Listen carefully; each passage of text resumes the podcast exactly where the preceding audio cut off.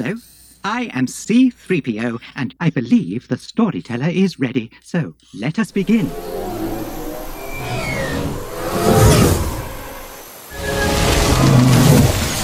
At the beginning of the final episode of season one of The Mandalorian, we pick up with the two scout troopers who have just apprehended Baby Yoda after having assassinated our friend Kuiil. Um, they're just kind of waiting around, knowing that they're on a job trying to retrieve uh, this uh, specimen, this weird creature that they can't identify, uh, on behalf of uh, Moff Gideon. And so they're really just kind of some bumbling idiots. They get a couple of pokes in on Baby Yoda. That hurts your soul. And then, uh, thank God, uh, our old pal, the nurse droid, IG 11, shows up, takes out those two scout troopers, and rescues Baby Yoda. Yes. So uh, IG 11 and Baby Yoda go off, uh, and Gideon, we cut back to him. He's taunting Din, Cara, uh, and Greef while they're inside uh, the room that he just shot up. Uh, he says he's going to give them until nightfall uh, before they come out and they can settle this without more uh, fighting. Um, and then IG 11 swoops in on his speeder, takes out a shit ton of stormtroopers, and a big battle ensues. Uh, our heroes are actually kind of winning. And then Moff Gideon shoots a single blaster at kind of like a power generator on the floor and creates a big explosion that hurts Din. Uh, Cara comes out and she grabs Din, retreats him back inside. And now they're kind of back inside, surrounded, and Moff Gideon sends in the flamethrowers. Right, and this kind of seems like it's going to be curtains for uh, our precious Mando. He's in a lot of trouble, uh, and he's fading fast. Also, he will not allow for his helmet to be removed because he's in the company of people, living creatures rather, who aren't his family. Uh, so, um, well, I guess first we have another great rescue from Baby Yoda, who swoops in at the sign of this giant. The, the flame troopers are coming in. They blow a huge ball of fire in at our heroes, and Baby Yoda steps in and just brushes it off with his force powers because he's so amazing. Uh, then uh, all the living heroes, aside from from Din, get ahead so that uh, IG Eleven can do some nursing, some necessary nursing. After a, quite a bit of uh, reluctant coaxing, uh, he allows his helmet to be removed, and we see Mando's face for the first time. Uh, and he's injected with some Bacta fluid, which uh, is to uh, bring him back to consciousness. Yes, IG 11 takes Mando underground. Uh, they're navigating in the sewers and they find their way across the armorer. So they find where the Mandalorian underground caves were, and there's just a bunch of piled up Mandalorian armor.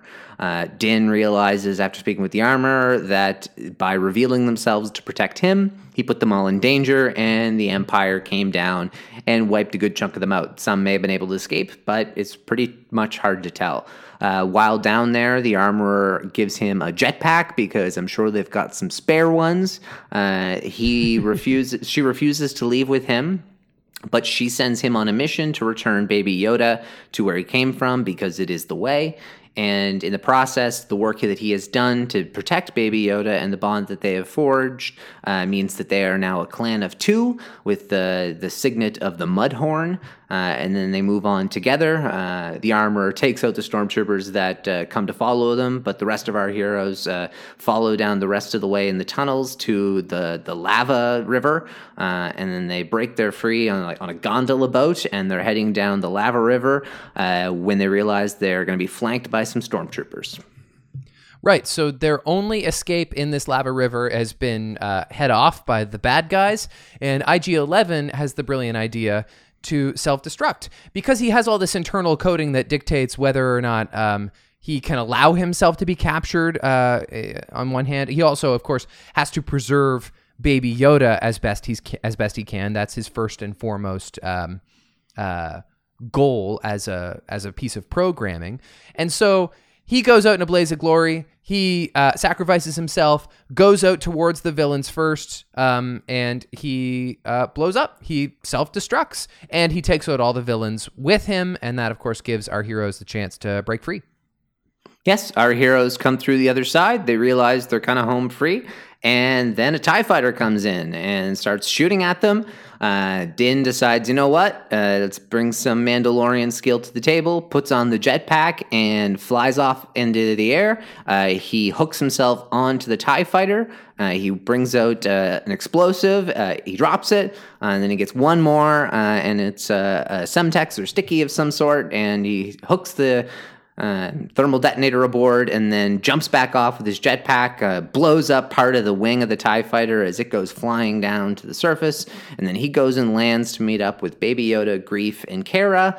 Uh, they kind of congratulate each other. Cara's going to stick around with Greef and maybe do some bounty hunter work and see the town is no longer Imperial run, so maybe it's not going to be the worst place for her to be.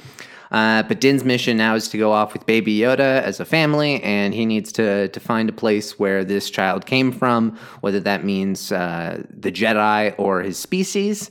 Um, and then from that point, we cut off to them taking away, and then cut to the crash TIE fighter where a black lightsaber emerges from the side, cutting a, a, hole, and Moff Gideon emerges with the dark saber from the crash TIE fighter. And uh, we realize that there's a lot more to this story than we uh, at first knew. Yeah, it was really gratifying the way they introduced Jedi to the story here in this season finale because they very um, very neatly set up for season two that Mando's main mission is to find the Jedi or or what exists of them at this time because he knows it's most important he get Baby Yoda or Yoda them. species. But it's also it's also or Yoda species. That's right. Who and they might be one and the same. Yeah. Um, but it's also a really healthy reminder, I think, that. Uh, the Jedi are not a ubiquitous thing in this galaxy. I think it's really easy for a lot of us fans to forget that that most of these people don't have any idea what the Jedi are. They're just kind of this mythic mystery. Well, the Armorer had a line of The songs of eons past tell of battles between Mandalore the Great and an order of sorcerers called Jedi that fought with such powers.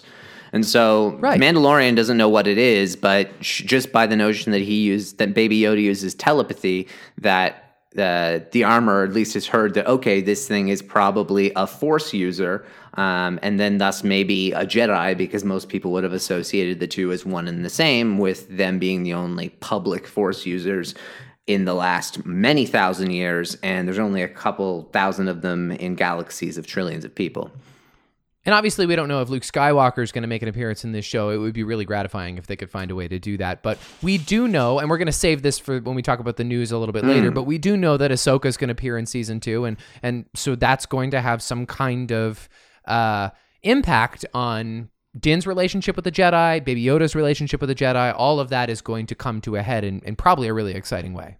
Yeah, absolutely. I mean, yeah, we'll get to that in a little bit, but it definitely um, it could be the kind of moment that's a bit of a cliffhanger at the end of next season, uh, where the character's Probably. introduced. Maybe we don't really real get to to learn that much, um, but yeah, we'll get to that in a little bit. But it's definitely uh, I can imagine that Ahsoka will only be brought in to either connect with Sabine as a Mandalorian, or for the purposes of training Baby Yoda. And so I think there's one of those two, and if it's the latter, then yeah, that'd be very cool. More What likely is. Sabine's connection? What is Sabine's connection to the dark saber? Uh, okay, yeah, let's get into a little bit more information about the dark saber. So Sabine is uh, a Mandalorian. She was uh, recruited by uh, the Empire when she was very young. Uh, she's very gifted with explosives. Like uh, she was a little pyromaniac as a kid, uh, and so she was involved in a project that ultimately she helped develop some weapons that they actually used on her own people. Um, and so she kind of joined the rebellion in that fashion. Uh, and when they came across the dark saber, as they found Darth Maul, um, when Ezra and Kanan came across Darth Maul uh, on their kind of uh, hunt for holocrons and, and whatnot, uh, they stumbled across that way. And Sabine comes across the dark saber, and the dark saber was created by uh, the first Mandalorian Jedi. Um, he created and wielded it, and it became kind of a symbol of the leader of Mandalore.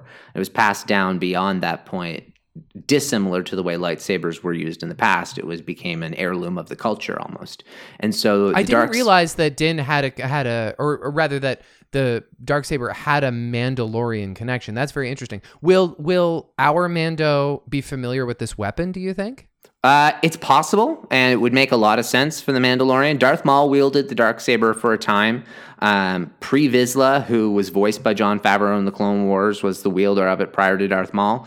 Um, Sabine wielded it after Darth Maul, uh, and she formed a strong bond with the Kyber crystal because the Kyber crystal was not initially found; it, was initially bonded with the the initial Mandalorian, and so that's another thing that they've really introduced with Disney's um, version of Star Wars is the bond that. Um, Jedi are able to make with uh, their kyber crystals. So the fact that Rey, the Skywalker's uh, saber, called to her, sort of thing, like it, showing additional um, I guess, uh, proof that someone would be the heir to an item. You could almost say uh, that it's like their Right. birthright, and so Sabine kind of formed that bond, but she did surrender it to uh, the person who she believed would be the best leader of Mandalore, uh, and she had no interest in that just because she uh, formed a kind of a, a semi bond with the Kyber. She passed it on to Bo Katan, um, who was the last person to wield it. She was the leader of Mandalore, and we know nothing of what happens um, i- at that specific point um, between the original trilogy timeline, uh, what happens on Mandalore. So we know a little bit before they were kind of fighting and pushing back against the Empire, and Bo Katan held the dark saber and was uh, leading the factions, but in the decade prior to this show, or like the seven years prior to this show, some really bad shit happens on Mandalore that we're going to definitely find out more about. Because how does Moff Gideon get this dark saber? Uh, he's basically pillaged. Uh, it would be like him coming out and wearing the crown of the King of England and being like, "Well, clearly you killed the King of England." Well, exactly, and it's a really good way to um, preempt a specific personal beef between our main hero and our main villain in this series. Like Yeah. already, it's set up why they might have um, a specific, other than just the fact that they're like at odds and they both want the child. Yeah. Uh, clearly, there is some like background, uh, some history, not maybe between uh, he and Din, although it's not impossible, um, but certainly between uh, Moff Gideon and Din's culture, and so that's going to be really interesting. As for the the dark saber's powers, is it specifically different from a lightsaber traditionally? Like I know visually, it looks like kind of more like a scimitar. Yeah, it's not different. Uh, it has uh, very similar properties to the way a lightsaber would act. It's um, an even more outlandish design and less practical, but um, super fucking cool. uh, and Oh yeah, the black color. It looks like they are going to be introducing more, um, not necessarily a similar blade shape, but uh, similar kyber cores in the High Republic. So maybe like black light style lightsabers where it's a little bit inversed, which is this what it's kind of like as opposed to the white core, a little bit like white on the outside. yeah. Oh, that's cool. It's very Yeah. cool. Um, I do have a bit of a theory though after um, watching this particular episode, uh, and I know it's a it's also based a little bit on race as well, but I think Moff Gideon might be a Mandalorian Yeah, that works. by blood. Um, I think Okay. there's a chance that he was like he was uh, part of the Mandalorians who followed the Empire, um, and for, like did some form of coup in some way, shape, or form to help um, undermine what the Mandalorians have and were potentially was the reason to drive them underground. Uh, initially, when he was cast, it made sense because of the um, it, the I guess kind of like um, Giancarlo Esposito is, is, I guess he's Hispanic or he's Lat has Latin roots. I don't know where his roots are roots are particularly, but um, it definitely fits with others' uh, depictions of how Mandalorians have looked as well. Uh, and I don't know, it just it intrigues me and it makes sense because how fucking else does he get this thing, and how does he have any um, need to wield it or understanding of how to wield it? Is he force sensitive? Is that why he's um, drawn to it in that way, shape, or form? Probably not, but it's kind of interesting. Well, let me build on this a little bit because I was kind of wondering, you know, uh, Gideon is generationally older than our Mandalorian, Mm. and in the flash, in the flashback, when young boy Din has has just kind of been separated from his parents, and he's just about to be rescued and taken in by the Mandalorians, and he's uh, the little hatch is opened up, and standing above him is a very classic looking Mandalorian. So similar armor to the armor that he'll eventually wear, similar to the Fett's even more so, specifically because it's got that weird antenna coming off of the helmet. Uh, and this is whoever it was. This is the Mandalorian who brought our Mandalorian into um, the Creed. And what if they build that into the story? Like, what if the specific Mandalorian who brought him in is Moff Gideon? That would be amazing. Yeah, that would be awesome, and that actually does fit right in with what, what my theory is. Is because the people who uh, come to rescue him are Death Watch, and they're the war first, ask questions later uh, Yeah. faction of Mandalorian culture, and they uh, kind of like live off a little bit in seclusion on one of the moons of Mandalore because they're so um, they're just they're, they're extremists, and so They're a brute would- squad. Yeah, it would, it so it would make sense for him to uh, feel the part of the Mandalorian creed, but become disillusioned with the clan that he was brought in by. And so that could be kind of an interesting way to go about it. Um, and maybe like, I- and it would add extra to what's the name of the show? The Mandalorian. That's the right. Mandalorian being a foundling, he's not from Mandalore. So the Mandalorian is A, Din Djarin, is B, Baby Yoda. And maybe the main Totally. villain is the Moff. Like maybe they're all like maybe he's the only one who's Mandalorian by race, but the other two are the real Mandalorians. And so it's, it's it adds even additional layers to uh, the title, which is something I, I of course like. this is the episode where they actually kind of explicitly state that uh, uh, to be a Mandalorian is not so much a race as it is a creed, and it, it always kind of rubbed me the wrong way, just because they treat it like it's a big reveal, and to me. That was just kind of presumptive. I never really thought of it necessarily as a, s- like a specific species anyway. Do you agree, Yeah. or at least you understand?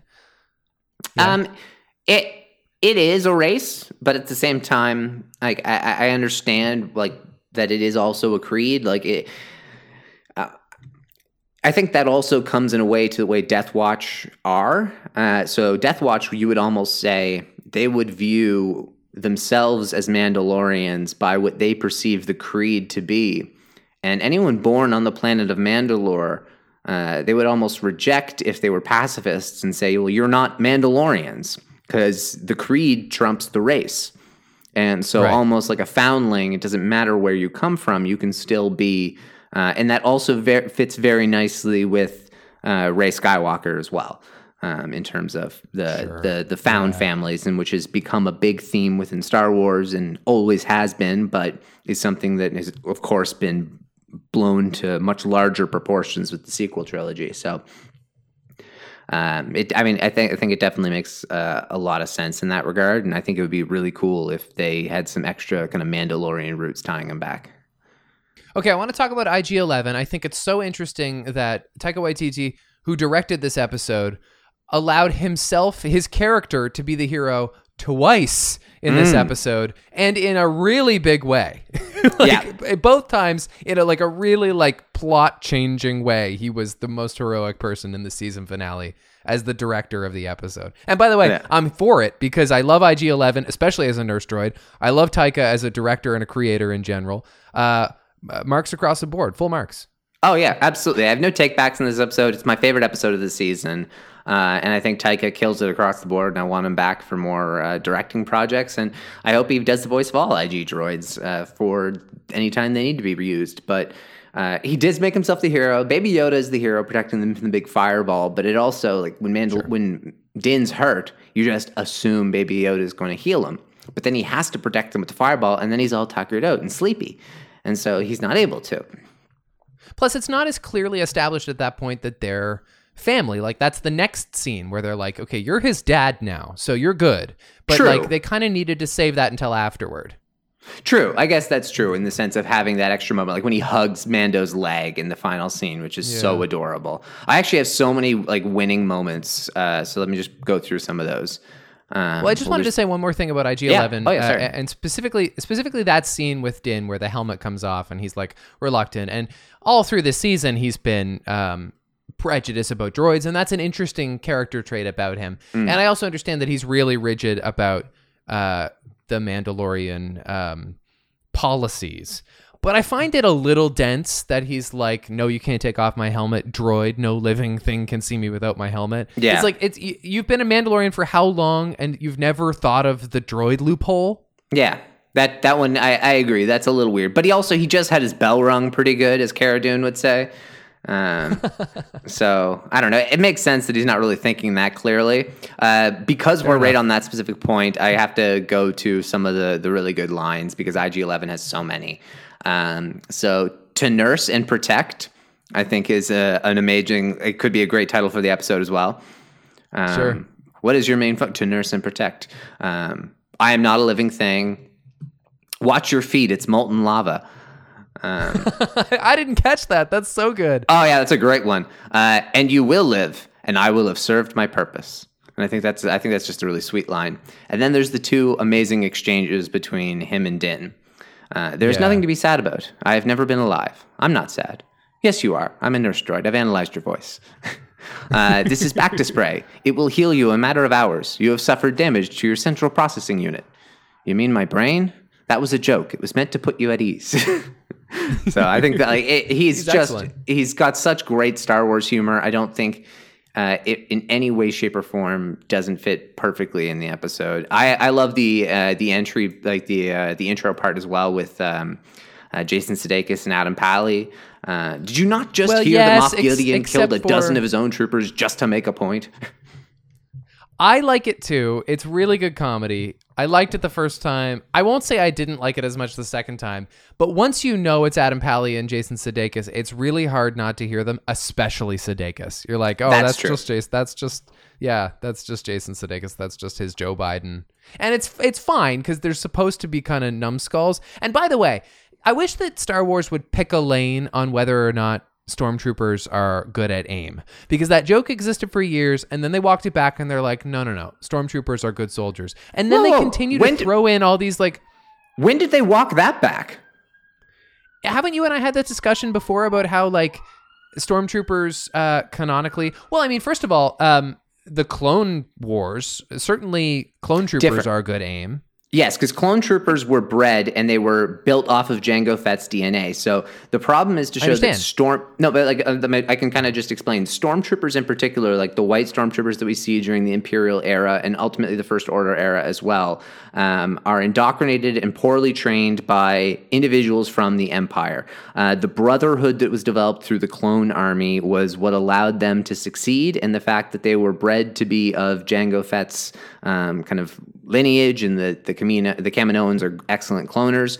They ultimately didn't have good lifespans, so they had excellent quality for a shorter period of time, and that's why the Emperor switched over. They were ultimately never able to train standard stormtroopers very well, but those who were of different levels were higher quality. So, for example, the Death Troopers, uh, they were excellent soldiers. Uh, the standard white stormtroopers, the scout troopers, these guys really kind of do suck. They're not that good at all. They they're, they have terrible aim. They just mentioned the the stormtrooper with the Bill Burr thing. I wasn't a stormtrooper, wise ass.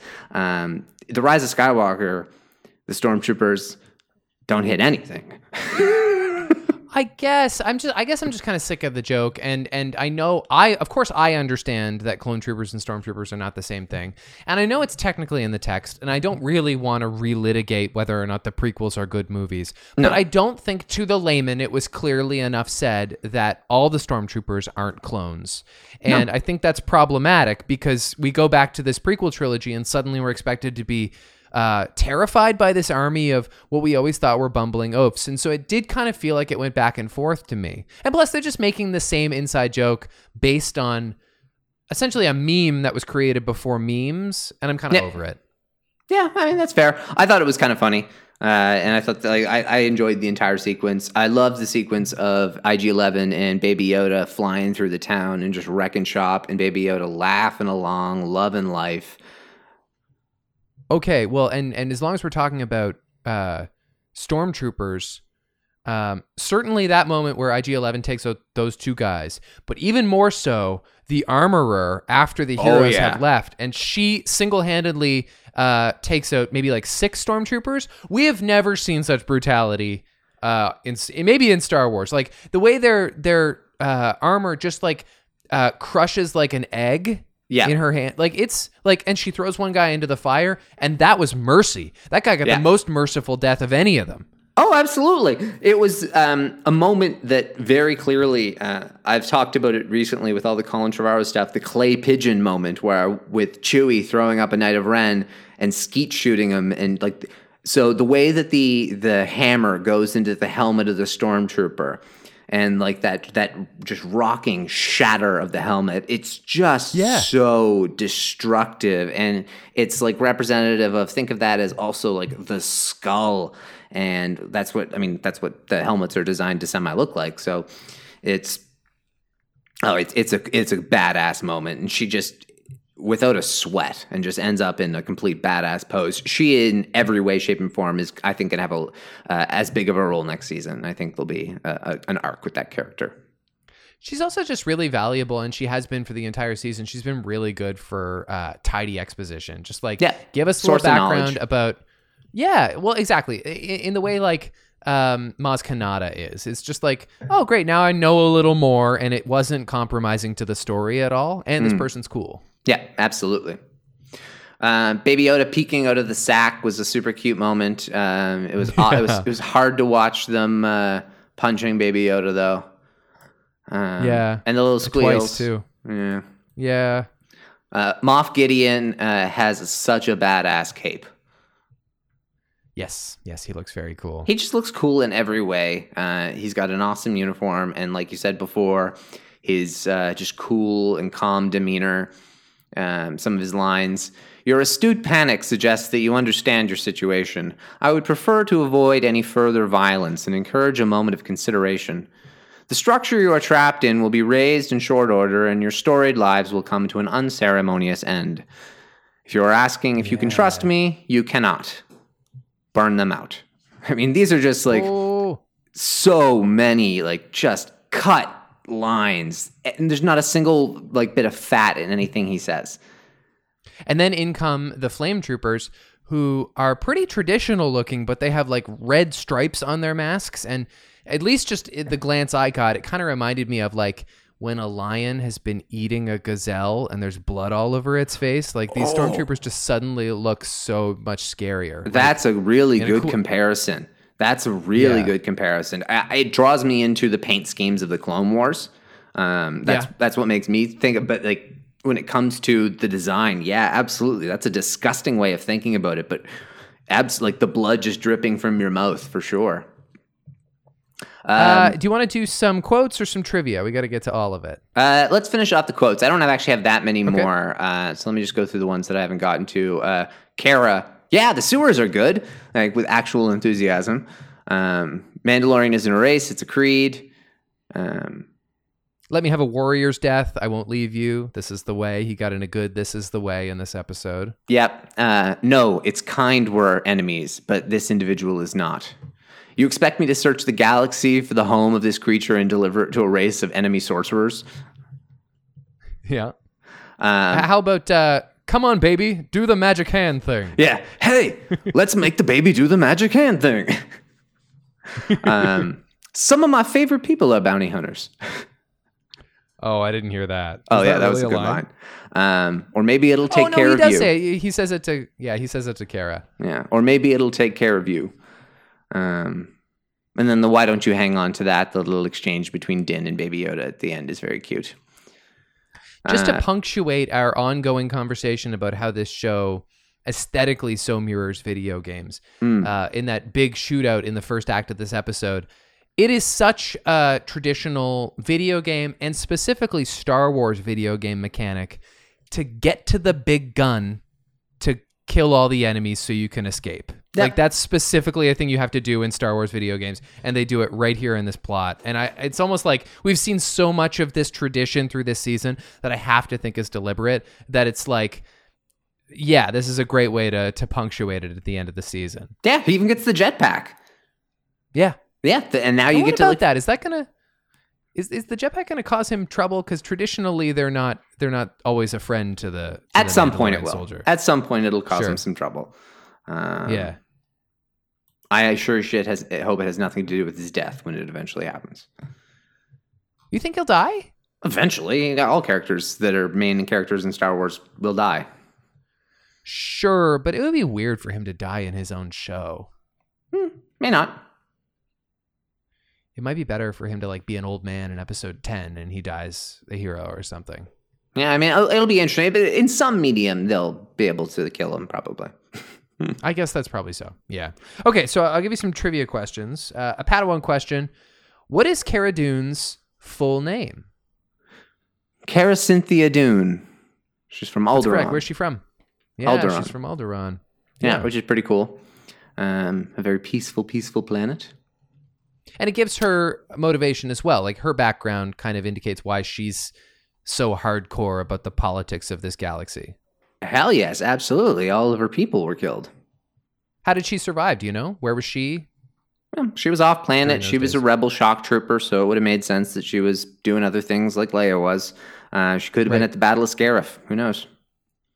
Oh, that's interesting. Yeah, for sure. Anyway, I've come around on her. I still think she's a little she's a little one-dimensional, but Uh, you're right that She's she's, definitely the NPC sidekick. It's excellent the comparison. Um, but yeah, I, I like her as a character. Uh, what position Okay. does the disgraced Greef Karga hold?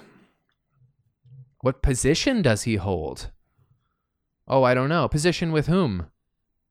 Uh, assuming the Empire, I don't know. a magistrate. What is a magistrate? Um, essentially like um like a for hire sheriff or a ward, like kind of like a which is essentially what he is. It's just he does bounty hunters as opposed like it's he's a he's a he's a seedier version of what he professionally was. He does kind of have a bit of a sheriff vibe, except for that he's also kind of off the books and kind of corrupt. Oh yeah, exactly. Um, and uh, that's why because it's part of Moff Gideon's um, flaunting the the knowledge that he has of each of them. Jedi Knight question. Uh, what was Moff Gideon's role during the Purge? Oh, Moff Gideon's role during the purge. Oh fuck, I know this. So this might actually uh, negate our theory that he was a Mandalorian during those days, right? Uh, we don't know when the purge Purge? was. Oh, okay. Yeah. Um, it's an I something something officer. It's three letters. Correct. Yeah. An ISB officer. I was gonna guess ISO, so I would have had two of the three letters. It stands for Imperial Security Bureau. Yeah, I knew I knew it was Imperial something, obviously, but uh, okay, an Right. ISB officer. Um, what type of gun does Gideon, does Gideon uh, use uh, or bring out and threaten them with? I didn't notice if he used a gun. Does he have like a like a pistol? No, no, the the big the, the gun. Oh, like the big cannon. Yeah, the big gun. Yeah, I don't know. I didn't know there was anything to to to take from it. uh, it's an E-Web heavy repeating blaster. Oh, okay. I wouldn't have guessed that. Now, Carasynthia Dune could tell you about it. Why is that? Well, that's what he Just starts out by. like- that's why he says like he he, he starts out. Oh. This is an E-Web um, heavy repeating blaster. Um, if you don't know about it, Carasynthia Dune of Alderaan can tell you about it because clearly it was used on her friends, or they said it was used on her friends. I don't know if this was actually said in the episode, but uh, I found it in uh, I was Wikipedia or something. What do Mandalorians nickname jet jetpacks, Oh, um, or at least what do they name this jetpack? I guess I don't know, wings. It's called a Rising Phoenix, which is kind Ah. of funny. Yeah, yeah. I, Phoenix. That that's a commonly that's a commonly used thing associated with the rebels, to be honest. Um, but actually, Oh, yeah? Sab- Sabine was the one they find out. Uh, Sabine, I think, painted the like was the initial crest creator for the rebellion Phoenix, and she's a Mandalorian. So who knows? Maybe there's some connection there. I find there's a little bit of uh, inconsistency. I, I, this just came into my head. We can get back to the trivia in a second, but I find there's a little bit of inconsistency with Baby Yoda's power and when he chooses to wield it. Like towards the end of the episode, somebody tells Din, uh, "He'll die without you," and I kind of wonder if that's true because he could fend for himself. He's extremely powerful. Or take the opening sequence where he's being punched by the oafish stormtroopers. Like he could definitely like crush their skulls with his mind. He, I mean, he's tiny, but he he could probably fend for himself. But he doesn't understand what's going on.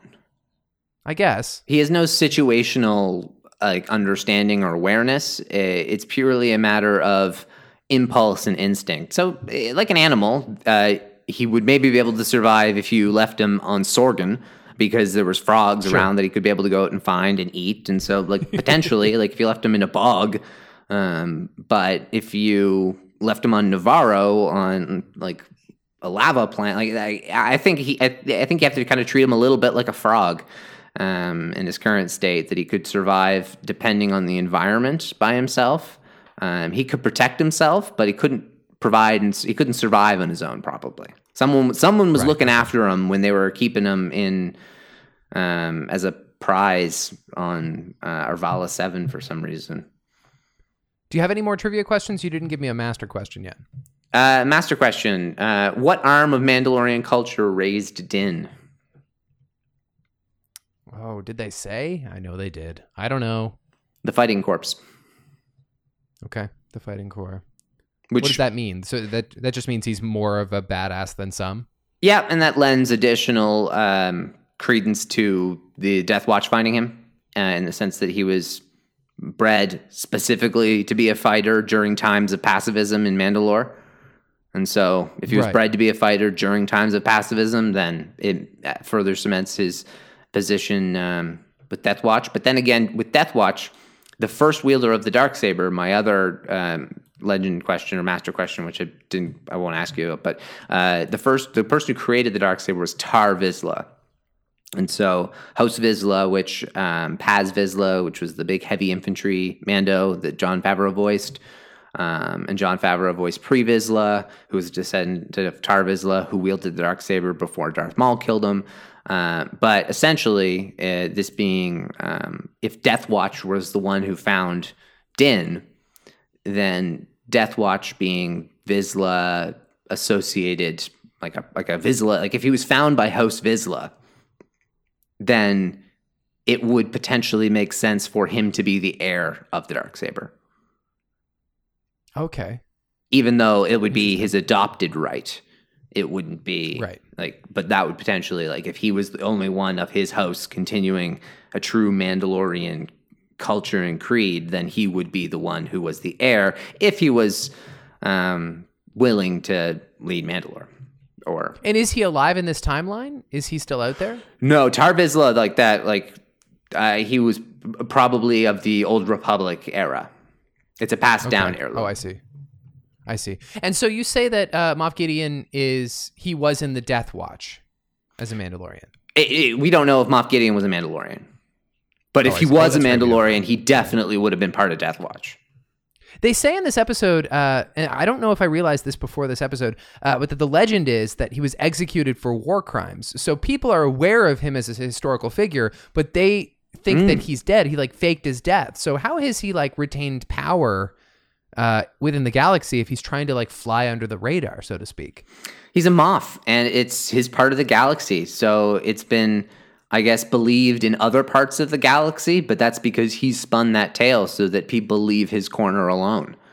Um, right. So that's likely the the yarn he's been spinning, and that's why Cara thinks that. But that's because he's decided that he's the he's the marshal of his own territory, um, and. The only other thing I wanted to say about this episode, and it's such a tiny thing, um, but when they first get into the fire gondola, there's already a droid aboard, and it's an R2 droid, but this. it appears to have been it's been modified to have long arms and legs, I guess, so it can row or something.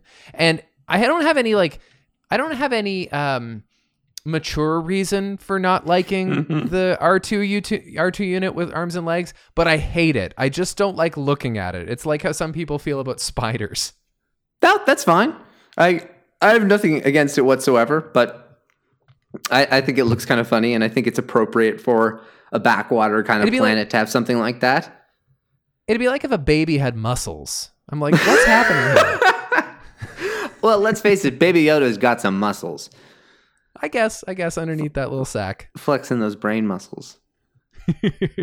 anything else? Anything else you want to say about the the season of Mandalorian overall? Um, I mean, it was really awesome. Uh, I have my rankings here. I'd say episode eight, then episode three, then episode seven, then episode two, then episode one, then episode six, then episode four, then episode five.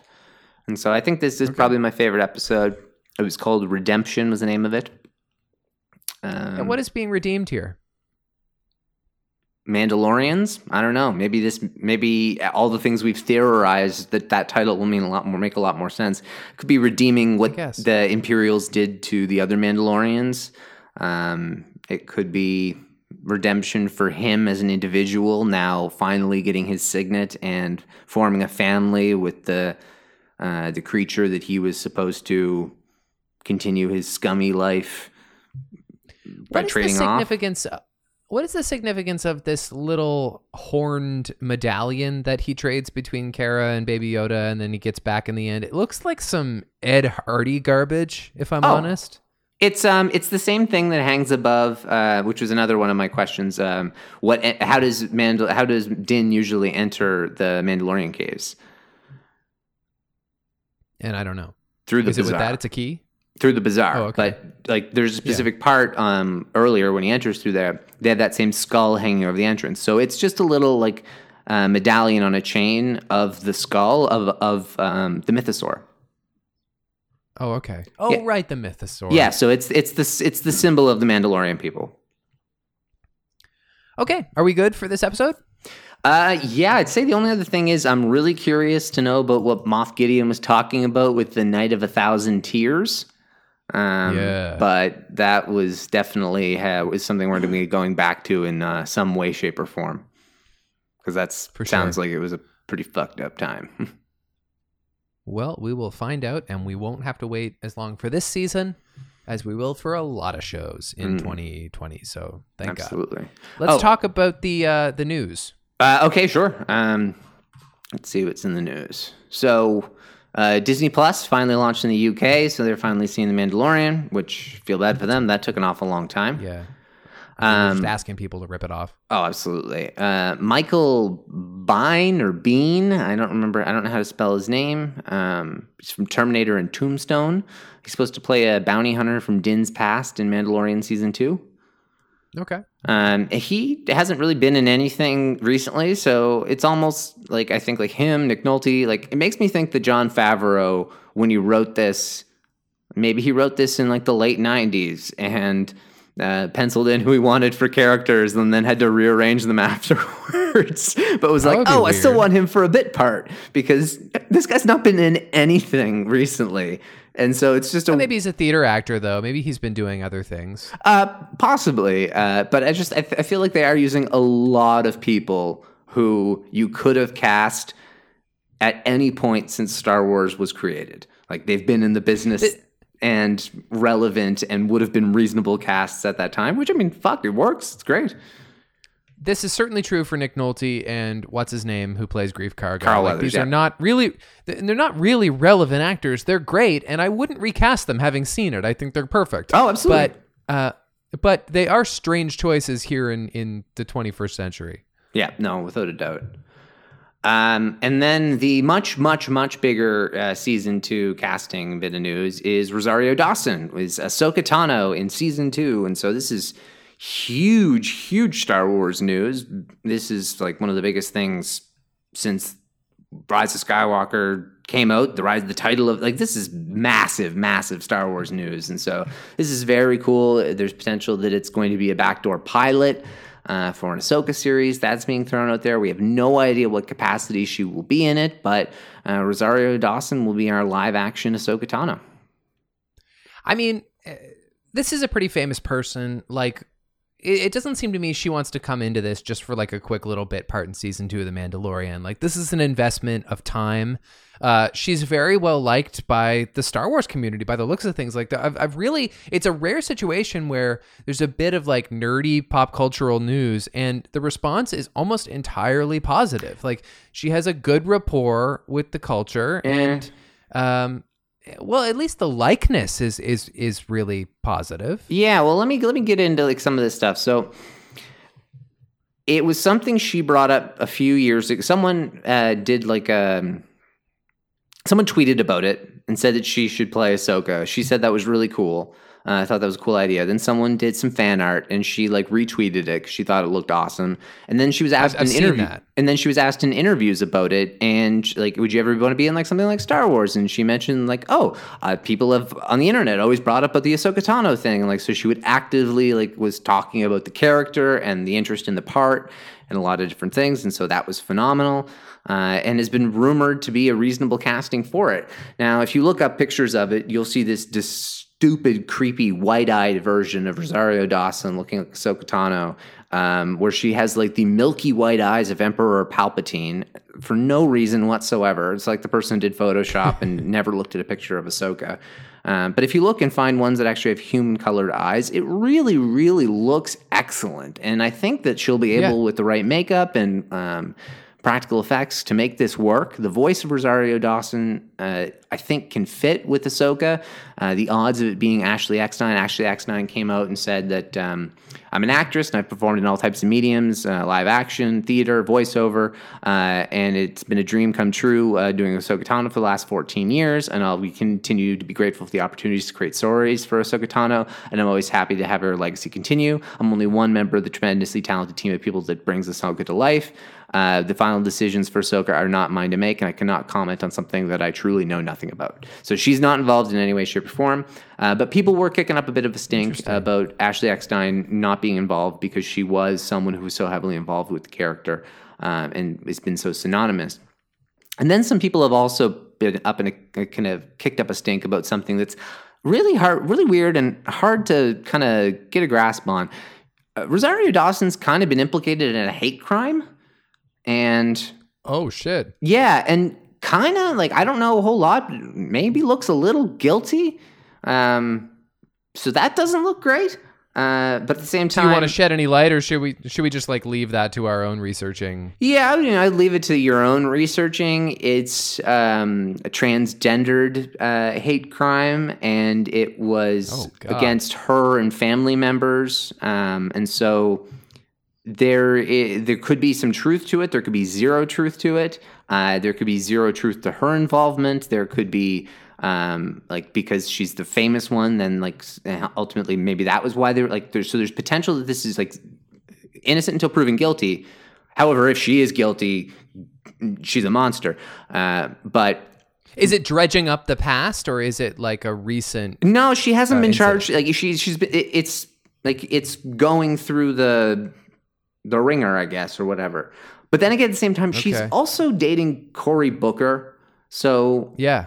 it, it, it there's some things that don't add up and disney can't be that stupid like to not like like she's in the mid like she's implicated and like it just doesn't make sense for the research to not have been done and so i'm hoping that it's fine however there have been some Right. people who are involved with lucasfilm um, in ways shapes and forms whether they're authors for other mediums who uh, have posted excitement and then posted follow-ups of well, I'm learning a little bit of information that Rosario Dawson might be a terrible person. So I'm curious about how this changes my excitement. Uh, so, like, there's it's TBD as to whether or not the uh, she might be a bad person, uh, and that would suck a case. But um, if she's a if, if that's not true, um, and let's act as if it is because we don't know. Uh, if that's not true, then I think this is really good news. I think the casting's excellent, uh, and I think the fit works. Um, and I mean, she can be replaced if that is true, but ultimately, I think bringing the character live action is really important. Uh, I think it's something that uh, can have people it kind of bridges the gap between a new and an old. I think it brings it not not I think it definitely brings opportunities for you to bring Thrawn live action, which excites me. Ezra live action, Yeah. Sabine. Sabine just makes a fuck ton of sense because it's she's a Mandalorian, and the last time we see Ahsoka is with Sabine. So it's just a lot of things that make a ton of sense for it to work, um, and it, especially with having Baby Yoda, who's going to train this creature. It, it makes sense for Ahsoka to be that one. Uh, we found out that Moff Gideon gets in a lightsaber duel, or not a lightsaber duel, but he he gets in a fight using his lightsaber in season two, um, which some people assumed meant lightsaber on lightsaber. I did not, but now have a definitely a higher belief that it could be that. Now that someone Well, wielding uh, let me- lightsabers could be in the just- season. Let me just back up because you covered a lot of ground right there. Yes, sorry. Uh, I I don't I can't speak to whether or not Rosario Dawson whether she's a good person. I, it doesn't matter. We'll find out, I guess, as- Exactly. as, the days go by. I'd rather assume that they've made a good decision in their casting. I'm not too familiar with her as an actor anyway, but I'm I'm curious to be should it be the right decision. She's As been in a lot of geek Ashley stuff and has passion about the stuff Okay. she's been involved in, which is a nice thing to see. So I would hope, yeah. As for Ashley Eckstein, uh, I, I think what she said in that statement is very diplomatic and very professional. Uh, I think that's exactly what she should say. I'm I'm saddened for her if she feels excluded on something so transformative for the character that obviously she has been paramount uh, in in developing. And I certainly hope moving forward, at the very least, she has an opportunity to consult for the character in live action. Maybe even do a little vocal affectation because I think that's a really good way to sell this is the same character that you know from the animated series even if she is a live action actor, and I don't know what she looks like in person, I barely know what she sounds like in person, but even if she is, it it has the decision in casting her physically has to be more than she's done a great job voicing her. It, it has mm-hmm. to they have to look at more than that. They have to get somebody who's athletic and and just in every way will visually evoke the sensation that she was able to bring to life vocally. And I'm not saying she couldn't play her physically, but it would be pretty extraordinary if she's voiced her for 14 years and by the way they're identical looking. Yeah. It's interesting because there's a lot of ways in which you could have gone with it. You could have gone the Darth Maul route and you could have hired a nobody and had her voice the character. And then you have no issues whatsoever. And then you can have somebody who's a physical badass and it, it works. Um, You could have gone like, and you mentioned even still like uh, that um, Rami Malek's voice was mixed with Freddie Mercury's at points um, for parts of Bohemian Rhapsody, which is extremely cool. And if you could involve Ashley Eckstein in a way that the voice is 50 50, then I mean, that's bloody perfect. Uh, that's a lot. That's hiring somebody extra and a lot of extra work, especially seeing Rosario Dawson's a- a name. The odds of that are extremely small, but it would be a very cool way of, like you said, making us feel familiar with the character as well. Uh, it will feel a little weird though, but because we know Rosario Dawson is playing Ahsoka, we expect it. It's not like we're like, well, is that the Ahsoka we know? Well, we ha- we we know it's coming now, and the reveal, even if we didn't know it was coming, would be done in a way that it would be so clearly in a a reveal that you would know it was indeed Ahsoka because of the way that they they went about it, and so. Uh, I think it makes a lot of sense. It it is definitely a shame for Ashley Eckstein, but it, it, it's what you have to do. Uh, in some of the behind the scenes stuff for The Rise of Skywalker, Adam Driver talks about um, the sense of ownership over the physicality of Kylo that he has. And he won't let people, he, he wouldn't allow them to use um, a stunt person. Um, so Interesting. very, very, very, very, very minimal stunt work done by um, his stunt person on, in Rise of Skywalker or, or anything because of the fact that most of the acting he does as Kylo Ren is in the physicality of his performance, um, and that he feels that it's important. And so it's really interesting when you have someone like um, Din Djarin, who in the suit more often than not is Brendan Wayne, uh, as opposed to um, Pedro Pascal. And so Yeah. it's very different. Like the, I guess the arguments you can make towards uh, the physicality of the performance versus the the the, the voice of the performance, but. Uh, it gives them a lot of options. Uh, I'm honestly surprised, very surprised that this is the one that was chosen. Um, but it's the one that I mean, it, it makes a lot of sense. I think I think it's Yeah, good. no, and, and the I internet wanted it, and the internet got it. But I think you have to service the character and the production first and foremost. And so, like, on the one hand, it's like it's it's very respectable that Adam Driver was like, no, I want to have full control over the physicality of Kylo Ren, and certainly he did like such a good job with it, and and not just in that he can twirl a lightsaber. Like we saw how his like his head looks like a different shape when he becomes Ben Solo again. Like he did something miraculous with his physicality in that movie, uh, and so and so I, I give him that respect. But on the other hand, um, we see this with like Tom Cruise, or we see it with uh, apparently Pedro Pascal and and Brendan Wayne. Like I, I think I think the latter instance is a better example of well, he can do it better than me, and the audience won't know. I want the show to be good, and that is the thing that you have to put forward. And so I think that's something Ashley Eckstein is unfortunately a victim of in this situation. Like we Yeah. need to make the show good first and foremost, and we love you and thank you for all you've done. See you on Monday, but this isn't your gig right now. Yeah, yeah, and that and that's absolutely true. And uh, I think it, it'll be interesting because if there is another animated show in the hopper, it would almost be. It, it would probably be a little bit of a knife in the gut. Ashley Eckstein was thinking, "Oh, maybe I'll get maybe I'll get more work," and then doesn't.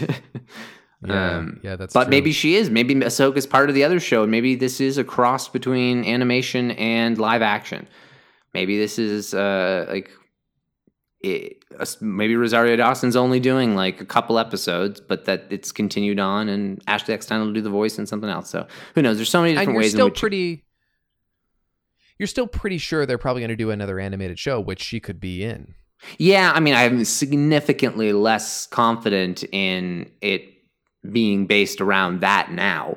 Um, but there was so many, there was a lot of smoke around them being doing another show, and so, I mean, I assume they probably are, and it seems really, really weird if they weren't because they've got nothing listed on like in the hopper, and so I think they have to have something that's a hidden project that's going to be coming out in fall, like it was rumored. It just makes too much sense. But then I did hear rumors recently, um, or I heard from people who are involved in the business, obviously, because I don't know anybody. Um, but they were saying that they had heard through the grapevine that that wasn't actually the case, and that although everybody Okay. thought this t- this animated show was going to involve like Ahsoka, that that's just not true. And so maybe it's something else entirely. Maybe it's maybe it's bloody Mark Hamill doing Luke Skywalker. Wouldn't that be wonderful? That'd be interesting. Yeah. Okay. All right. Fine. Okay. Uh, so, uh, any other news you want to talk about? There's got to be some other things. Uh, not a whole lot. Uh, the book came out for the Rise of Skywalker, so I started reading that. Um, it's been interesting because I'll be able to kind of, as we go through the Rise of Skywalker, I'll be able to kind of flesh out a couple things that are talked about in a little bit more detail. Uh, it's good. It's really good so far. Uh, I've heard the first hour and a half. Uh, it takes about the first eight minutes of the movie. Is about an hour and a half of novel of audiobook. Okay. And so That's it's a good. nine and a half hour audiobook. And the first like eight minutes of the movie has become like an hour and a half of listening. And so the proportional parts that they expand upon is uh, is interesting. Uh, and the part that they cut out on Mustafar, as much as it's cool, is completely unnecessary. And so it makes sense that they cut it out. But um, Okay. it does seem a little weird that that there were certain parts that they really never intended to be much beefier. Uh, I think some of the Palpatine uh, scene was probably longer in a JJ um, script, but there's no additional real dialogue around it. It's just a little bit of extra exposition around what Kylo sees to further tell you that it's a clone, but not a whole lot extra. And it really does. It doesn't even go on to like the descriptions don't even say that. Um, like they describe the milky whiteness and they describe that it's very clearly a like a, a rotting cloned body, but they don't even describe that it looks like an un um, an unelectrified Palpatine. So, Okay. Okay. What Uh, else? um, Greg Grunberg, who's like one of JJ's best friends, says that their JJ wasn't pressured to cut down the film, and so that there is not a JJ cut that was a JJ preferred cut of the film. Uh, he uses his words carefully to basically indicate that there may have been a three and a half hour cut of the movie. Um, however, that's not what, of course, the headlines people have stolen is. People's like, oh, um, JJ cut, not true. Greg Grunberg, uh, but like, that Greg Grunberg doesn't disprove that. He just says that JJ wasn't pressured into cutting down the movie additionally. But there very well could be a longer cut of the movie, but it would have been with non action sequences because some of the production teams have come out to say that uh, about 90% of the action sequences and shots that were shot were used for the film and even like just any regular film it's only about two-thirds three quarters at best. And so this one i guess they were they were much tighter on what they wanted and executing exactly what they wanted. And jj had to do that because he had a shorter timeline for the rise of skywalker. Right.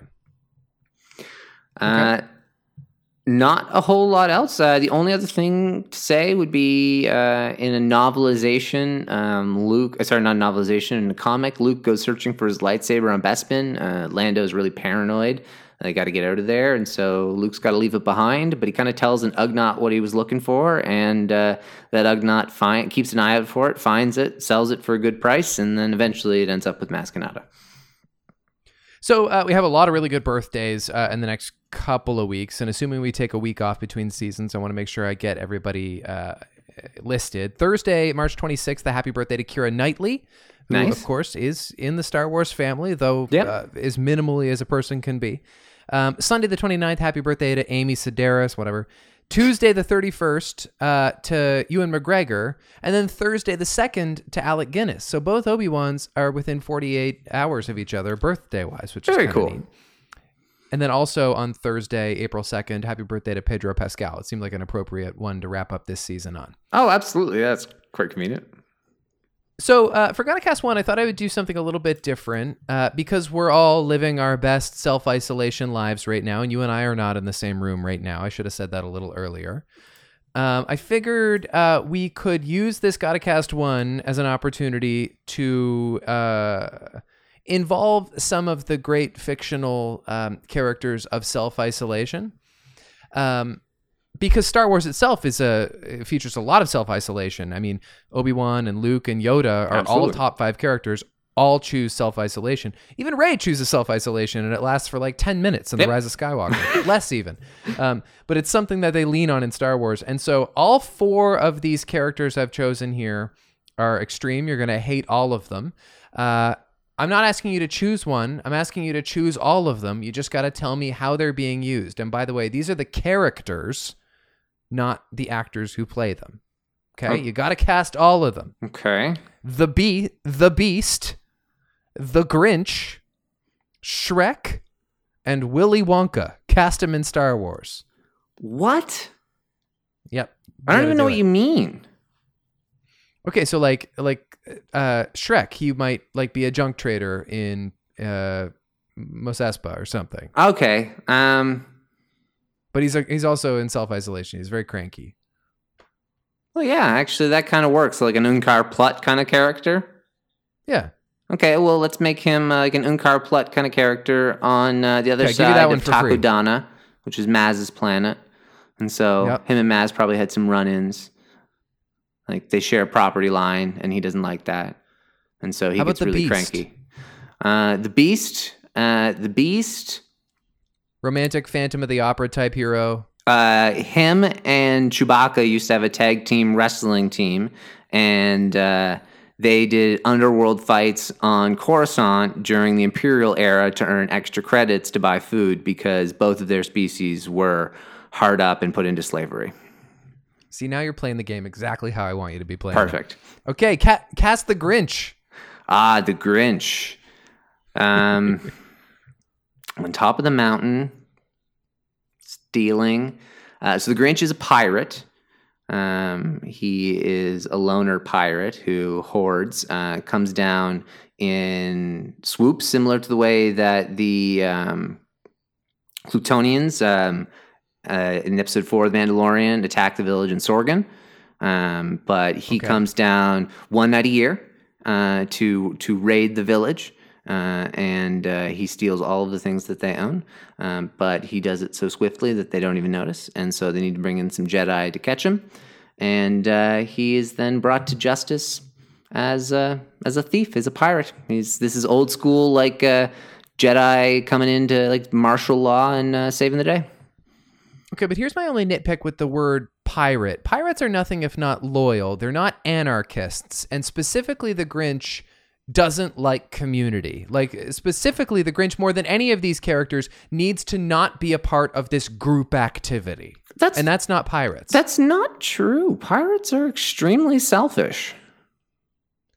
No, pirates are they're part of their crew. Yeah, they're selfish, but they're I think they're loyal to their crew. And if nothing Yes, but else, he's a one-man travel crew. with their Oh, okay. Well, he's not really a pirate then. He's kind of a mercenary or like a um a vigilante or just a really fancy thief. Okay, he's a fancy thief. okay, and this one's actually kind of fun. Cast Willy Wonka in Star Wars. Ah, that is an interesting one. Does he have to have candy associations? Um, I mean, no, but No, but he's also he does best. Yeah, but also I guess kind of what he produces, um, and that he's kind of a crazy I mean, he's, person. he's he's a businessman, right? He's an eccentric businessman. yes, he is. he an ex- runs a tight ship. Yes. So so what Willy Wonka is is he is he, he's a, he's a cleaner or uh, he runs uh, he runs sanitation services. Uh, you could say so. He has a, a very large operation distributing uh, sweets and candy and all kinds of goodies to the galaxy. But he is the galaxy's number one undercover spice runner and all of the Wonka treats will get you whacked out. You'll be an everlasting gobstopper. You will just be. He is a big spice lord. He's an eccentric spice lord, and if you get on his wrong side, he will blow you up. Here's my only nitpick with that. Willy Wonka, though uh, kind of uh, villainous criminal in ways, is also really obsessed with the rules. Don't forget, you stole fizzy lifting drinks. You broke the rules. You lose. Good day, sir. And I don't think being a spice runner is following the rules. Yes, but he's got the rules of like the Italian mafia kind of style. The rules of the syndicates. The syndicates. Okay. Watch Solo, Colin. Come on. You're right. It was also against the rules to drop Veruca Salt down into that pit of knives or blow up uh, the other one. I don't know what Exactly. You see, he takes over Dryden Voss and Darth Maul's criminal Crimson Dawn Empire, and he creates it and calls it uh, Purple Dawn. Uh, and he brings in Prince as his bodyguard.